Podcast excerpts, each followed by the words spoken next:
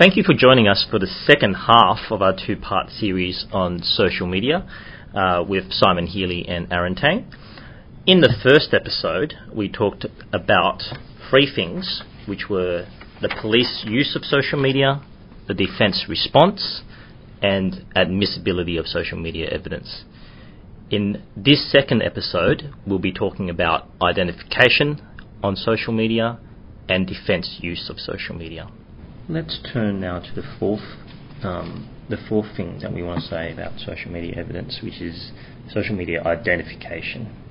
So there seems to be a lot more of this happening and a few cases that address it as well. Can you just talk about some of those?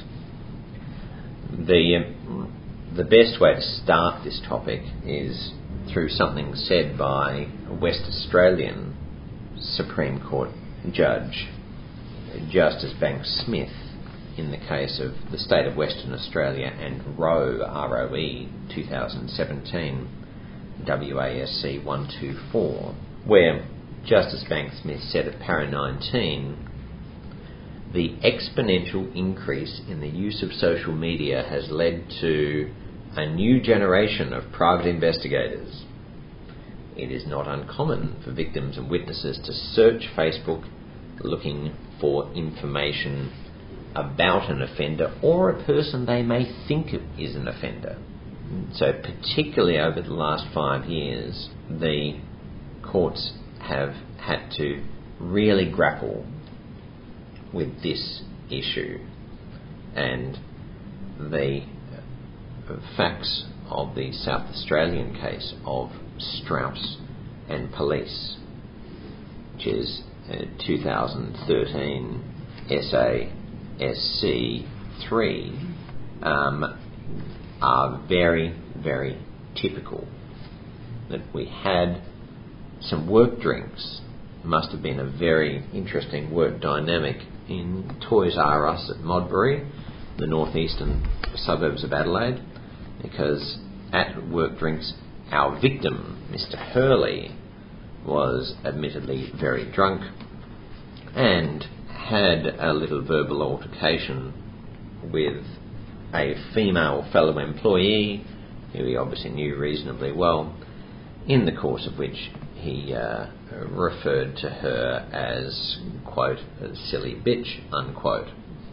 Um, this comment went, uh, was noticed, and uh, late in the night, Mr. Hurley was, uh, was set upon and beaten.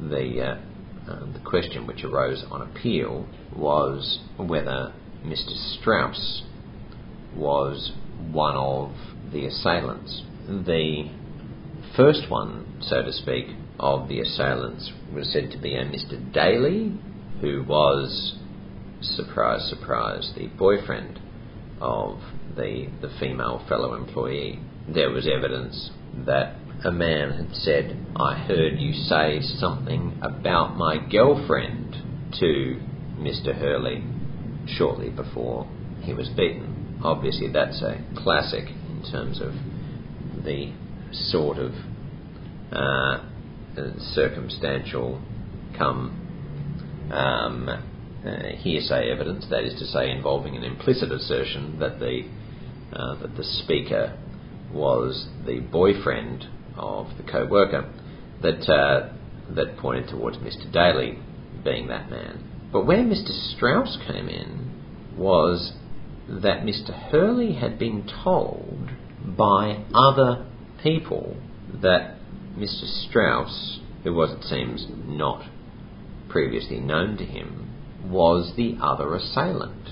And Mr. Daly, as being the boyfriend of the co worker, was well and truly known to Mr. Hurley. So Mr. Hurley just hopped on Facebook and he searches up the name of Strauss, which has been given to him uh, by other witnesses, and lo and behold, he sees a photo of the man who became the accused, Mr. Strauss, on there in a friendly pose with Mr. Daly, who's said to be his principal assailant, and wouldn't you know it, he identifies Mr. Strauss as the the other assailant. That evidence was at the local or magistrates court in South Australia admitted and its admissibility was not the principal issue on which the appeal was fought. Appeals from local or magistrates courts in South Australia generally go directly to the Supreme Court, not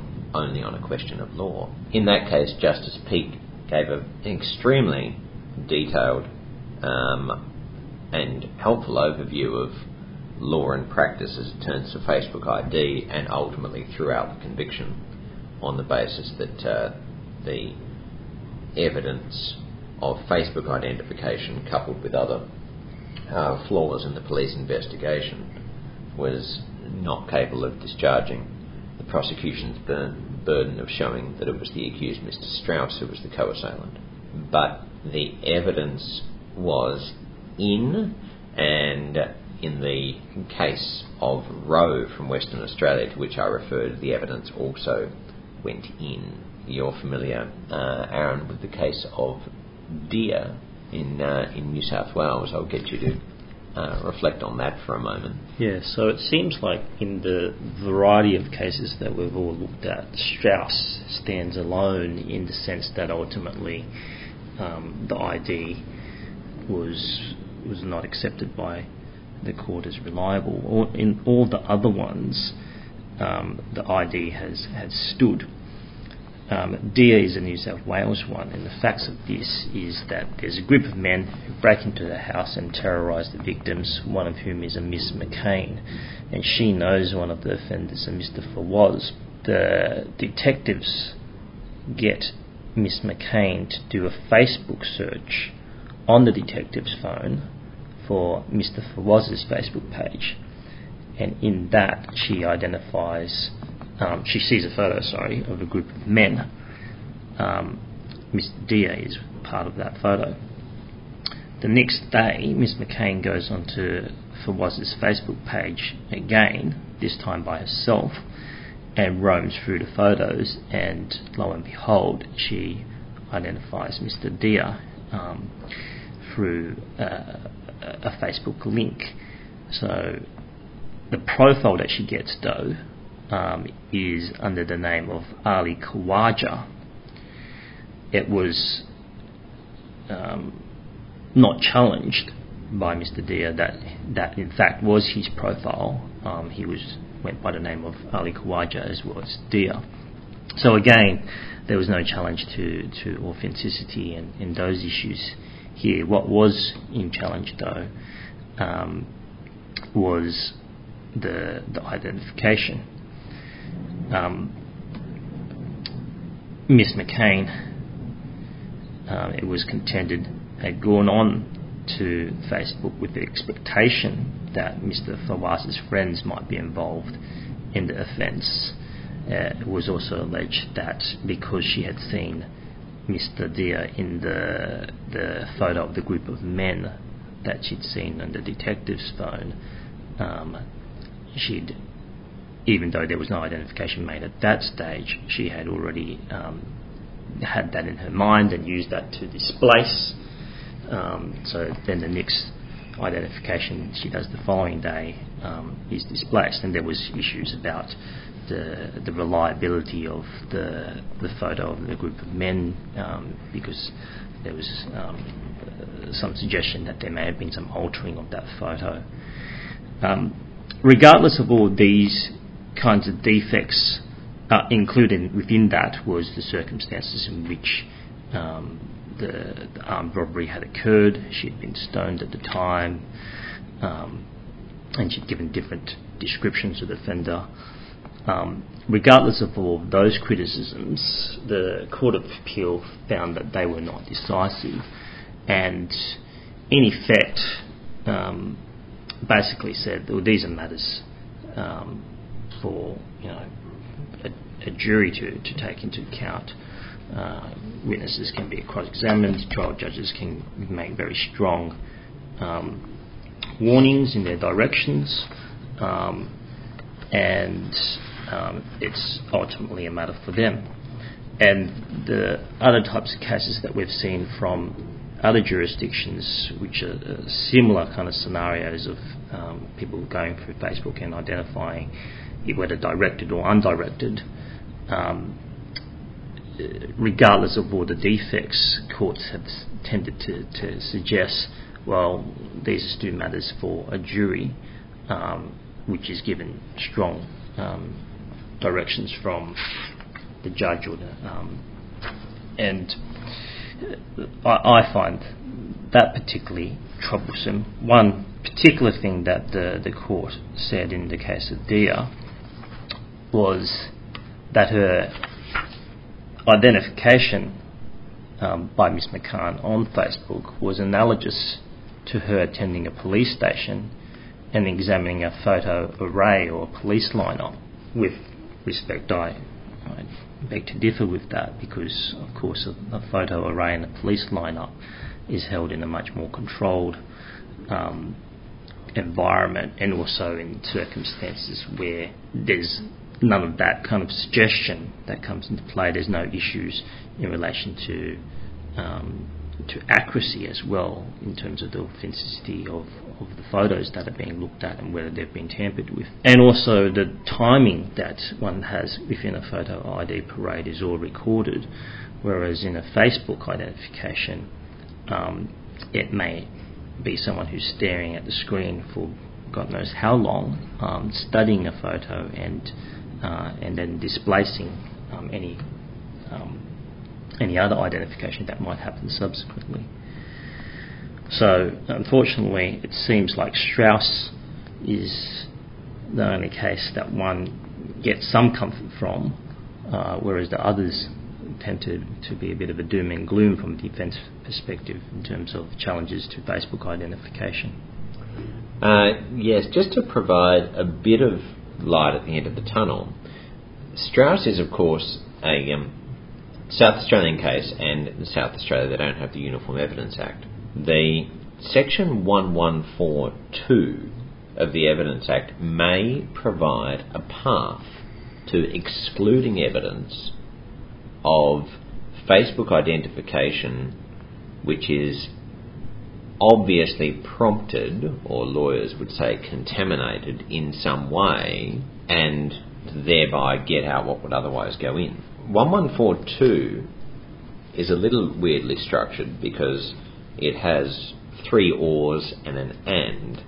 So the uh, visual identification evidence and uh, Facebook ID based on of a witness gratuitously based on photos they've trawled through on Facebook certainly is that. The adduced by the prosecutor is not admissible unless either one of the following three is true. An ID parade was held before the identification was made. It would not have been reasonable to have held such a parade, or the accused refused to participate in such a parade. Well, one of those three will always be met in the uh, in the scenario we're talking about. Of course, it's not going to be reasonable to have held a parade and one won't in fact have been held. Um, um, because we don't even know necessarily in terms of the, the prosecutor, in terms of the police, who our suspect is or the evidence implicating them might be weak. So we move on from those three ors and get to the end, which is the interesting bit. The identification was made without the person who made it having been intentionally influenced to identify the accused it does not say intentionally influenced by police or a person in a position of authority. Intentionally influenced by anyone. It's a it's a topic not enormously litigated. Um, in the 2002 case of the Queen and Gibson, New South Wales CCA 401 of the year 2002, the trial judge had accepted the victim's evidence and the investigating police officer's evidence that I just, I as the victim, just happened to be travelling past the station or in the vicinity and dropped into the station to see the OIC and I saw the person I identified as the accused out the front. Pure coincidence, chance identification. And the CCA said, well, that's a finding of fact and there's no, there's no basis on which to disturb it. implicit in that, though, is if that if, that if those parties' evidence was rejected and the court concluded as a matter of fact that it had been a setup, then there would have been intentional influencing of the witness to make the identification and the evidence would have been excluded. So let's go to the scenario in the South Australian case of Strauss, told by the witnesses that someone called Strauss was his assailant and does a search. That is, in my opinion, as plain and intentional influencing as there could be of a witness, and so there may well be in those cases where the Facebook ID has been highly led by anyone, not by a police officer necessarily, by anyone, there's been highly led Facebook ID. 1142 may be a means of having it excluded. That is a potential light at the end of the tunnel, which has not been extensively litigated.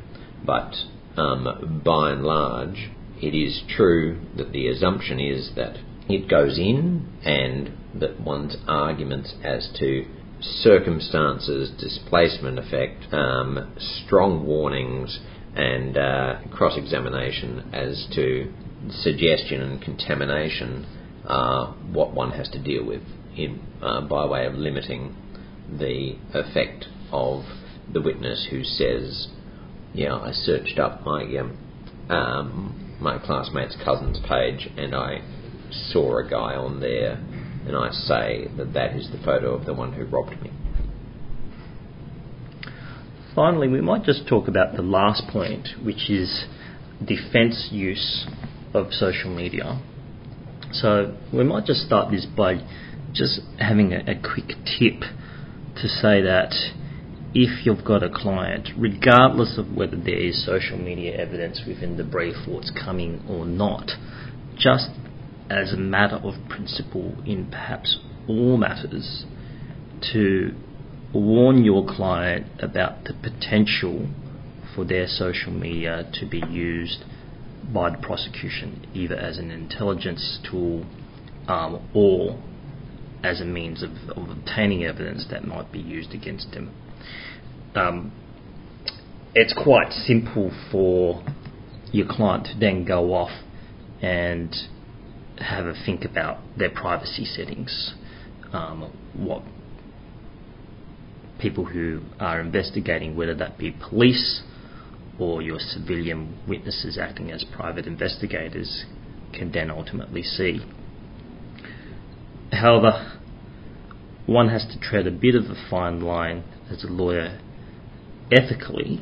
Um, it's one thing to warn a client about the about guarding their social media. It's quite another thing um, to aid a client or a better client in any way to destroy evidence and uh, such that it might amount to a perversion of the course of justice. Um, so there has been cases, not criminal, but in the civil sphere, where there has been destruction of social media evidence um, to this effect, and uh, there's been criticisms of that. Um, a case in particular of Palavi, P-A-L-A-V-I, uh, versus Radio 2UE Sydney, Palavi versus Queensland News Newspapers Proprietary Limited, 2012 New South Wales Court of Appeal 182. What we did mention um, before, though, is that there's nothing that stops you ethically from doing a search um, of whatever is publicly available of um, any witnesses. And this can apply even in cases where there may not be social media evidence. In the standard brief that you have, you might have a list of witnesses, and you could quite simply do uh, a Google um, search or a Facebook search of, of each of those and see what might be publicly available on social media, which could provide you with intelligence and or potentially uh, with social media evidence that you could use um, to challenge credibility, for instance. Um, one of the questions that we often face, though, is if you want to adduce a piece of um, social media, either through prosecution witness being cross-examined, through one of your own witnesses bringing it forward, um, but you you then find yourself missing bits. So we talked earlier about sometimes you might have only just extracts um, and you want the full context. And it may be that your punter doesn't have those posts anymore. You can go down the track of making a request from it from uh, from the witness, but the tactical disadvantage of that is that you reveal your hand. Um, people often ask, well, what about subpoenaing Facebook? Unfortunately, the short answer to can you subpoena Facebook is probably no. Um, it was revealed in uh, a recent case of Mohareb uh, against Palmer, M O H A R E B, versus Palmer P A L M E R, 2015 New South Wales District Court 411. This was an unrepresented um, litigant who issued a subpoena against Facebook Australia. Um, and unlike what um, Simon was saying earlier, how Google has a more significant corporate presence in Australia, Facebook does have Facebook Australia, but their response to that subpoena was that um, Facebook Australia doesn't hold any documents or things to produce in response to a subpoena. Subpoena requests um, have to go to the United States um, because um, Facebook Incorporated is an organization which exists under the United States law. There appears to be also a Facebook Ireland Limited. I'm not sure as to what the distinction between the US and Ireland is um, and Facebook Australia's response didn't answer that question. Um, but essentially, Facebook Australia was saying they don't control, operate, or host content available at facebook.com or facebook.com.au. So, a basic buck pass. Um, so, you're instantly faced with a jurisdictional hurdle.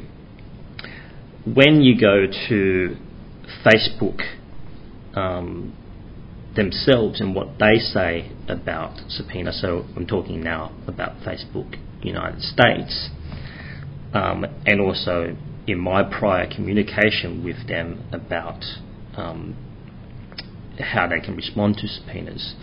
Their response is essentially this that the United States federal law doesn't allow a private party so what they mean by that, as I understand it, is uh, a party which is not law enforcement. It doesn't allow private parties to, to litigation to obtain the content of communications. So content includes messages, timelines, posts, photos, etc. So it doesn't allow private parties to obtain this content using subpoenas, and they cite the Stored Communications Act, um, United States legislation. And what they then refer you to is they say, if you want to get this material, you should go to the party itself.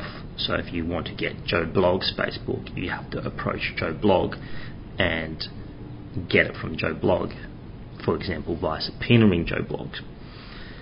They say that Facebook accounts allow you to produce and authenticate the content um, of your account. So there's a, a, tool called Facebook Download Your Information, uh, which is accessible through the settings option, and they're essentially saying that you should go to the the party whose Facebook account it is and get them to do this download.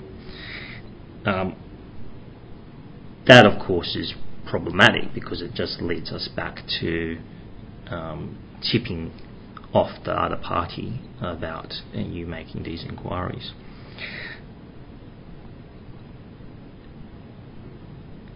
The subpoena, I suppose, is one that um, someone is legally bound to answer um, and not destroy evidence in the process of it. Palavi warned against that. Um, but one doesn't have control over those processes in much the same for a private citizen um, or as as much confidence um, of them complying as one might have for, say, um, other government parties.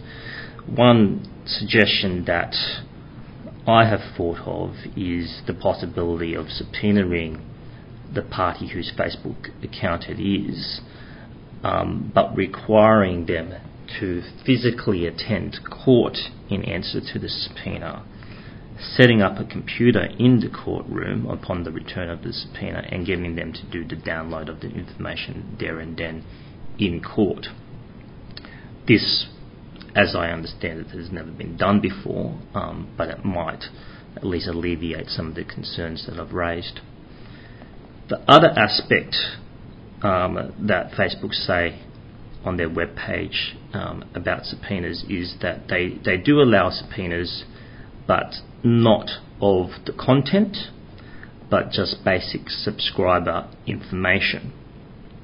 It's not clear exactly what would be included within such basic subscriber information, but in any event, um, any subpoena for that type of information would have to be firstly done in the United States, so you would have to get a, a US um, agent to do it for you it would also require to you to know the actual Facebook user ID that you are subpoenaing of the specific account or the email that it's associated with. So it's not good enough to just say um, Joe Bloggs birthday or locations. That type of information would not be sufficient um, for them to answer the subpoena. Um, and there are huge costs also involved in terms of processing fees um, and the turnaround time for them to answer such a subpoena um, is quite extensive. Um, the last time that I asked them, um, there was an answer that that a subpoena, or in this instance, a search warrant, uh, might take up to six months to answer. So, in those circumstances, it becomes practically useless to subpoena Facebook, and one really needs to look at other ways um, to, to find that material, either through your own client or some other witness.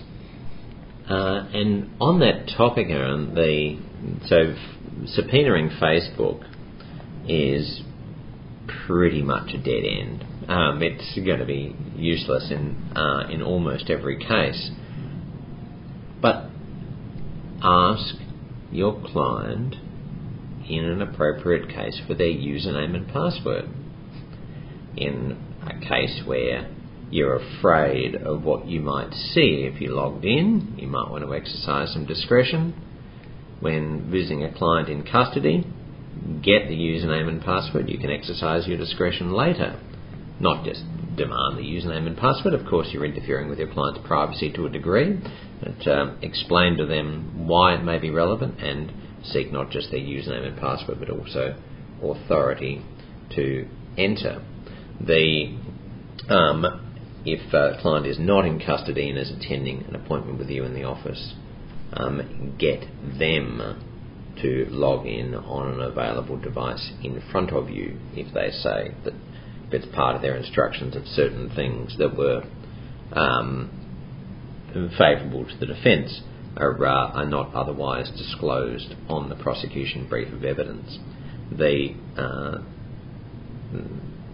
um, if that authority is given and acted on in an appropriate case, obviously you're, um, you're in there and there's a potential treasure trove of information for good or ill. Um, where it is likely to be contentious, you have to you get yourself one step removed because you can no longer act for the client if you've placed yourself in a position of being a witness in the proceedings. Um, obviously, even in a case where it's reasonably straightforward, you enter, you um, access a chat that happened three months ago, you print it out and you log out. Um, you have to be careful not to click on anything to uh, uh, or change anything while you're there. But uh, but in a case where it may be contentious, then um, obtain the details, and you may wish to get an uh, an agent, whether it's a, a fellow solicitor or anyone who's capable of giving evidence in court that they entered someone's Facebook page and performed certain steps and uh, and saw certain things, and here's the printout. Um, then that way you don't get disqualified from acting for the client yourself. Um, it's um, worth doing um, at least to have the the tool in your toolbox of being able to get in there if um, it's going to be useful to the defence to um, to do so in a particular case. The other thing that I was thinking of when you were talking about subpoenaing Facebook and Facebook being completely unhelpful for the prosecution and the defence as to the um, the verification that certain things were said and done on Facebook is there's a fantastic um, US academic article by Heather L. Griffith in volume 7 of the Washington Journal of Law, Technology and Arts.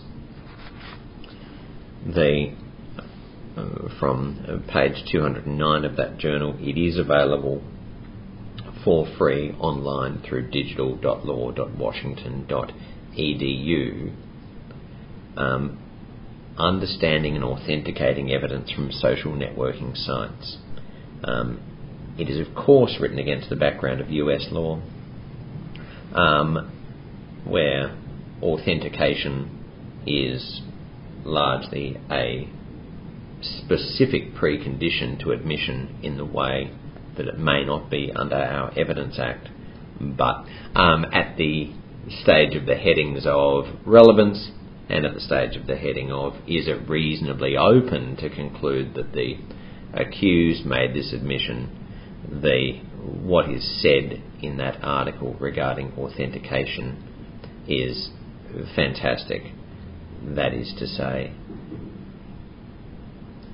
distinctive characteristics within the posting itself, evidence from a witness with knowledge of the posting, forensic computer evidence, or the, um, for example, pictures, physical appearance, background, and lifestyle revealed by the um, by the profile may be the things that are relied upon to show that it really was put up, said, or done by this accused and not just by a random person using their name.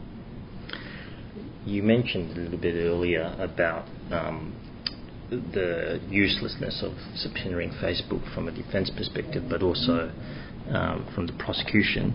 I should just note, though, that the prosecution might have a little bit more success than the defence will um, because it appears that there may be some willingness by Facebook to provide information to law enforcement agencies. Um, in the first place, that would be a US law enforcement agency, but there are uh, mutual cooperation agreements that have been talked about between Australia um, and the US under the, the auspices of the Attorney General. So as I understand it, there is the ability to convince um, Australian police to approach the Attorney General to seek some mutual assistance. Um, of course, the police are going to be able to do this quite much more easily than, than we will. Mm. Um, and it seems a little bit topsy turvy if we would be approaching the police to ask them to approach for help to gain material that we can use. Um, I think that brings us to the end of the five things that we want to say about social media evidence. Um, Simon, is there something that you might want to say in conclusion? as kind of the takeaway points for practitioners? The practical takeaway for defence lawyers from these podcasts is that there's a four stage process that you can go through to determine whether evidence that's served with your brief is actually going to go into evidence in the case. Firstly, what is the relevance of the evidence said to be? Secondly, is there any basis for challenging its admissibility because it's not adequately shown to be your client who was the author or poster of the relevant material? Thirdly, if the evidence relies upon hearsay for its relevance, does any exception to the hearsay rule apply? For example, it's an admission or it's a business record. And fourthly, if the social media evidence is otherwise admissible, are there any considerations of discretionary exclusion that might assist you in keeping it out? Thank you very much, Simon, for joining us um, in this two part series on social media evidence. And we thank our listeners for tuning in as well. We hope that you've had um, some very helpful tips from these two series. Thanks, Simon. Thank you very much, Aaron.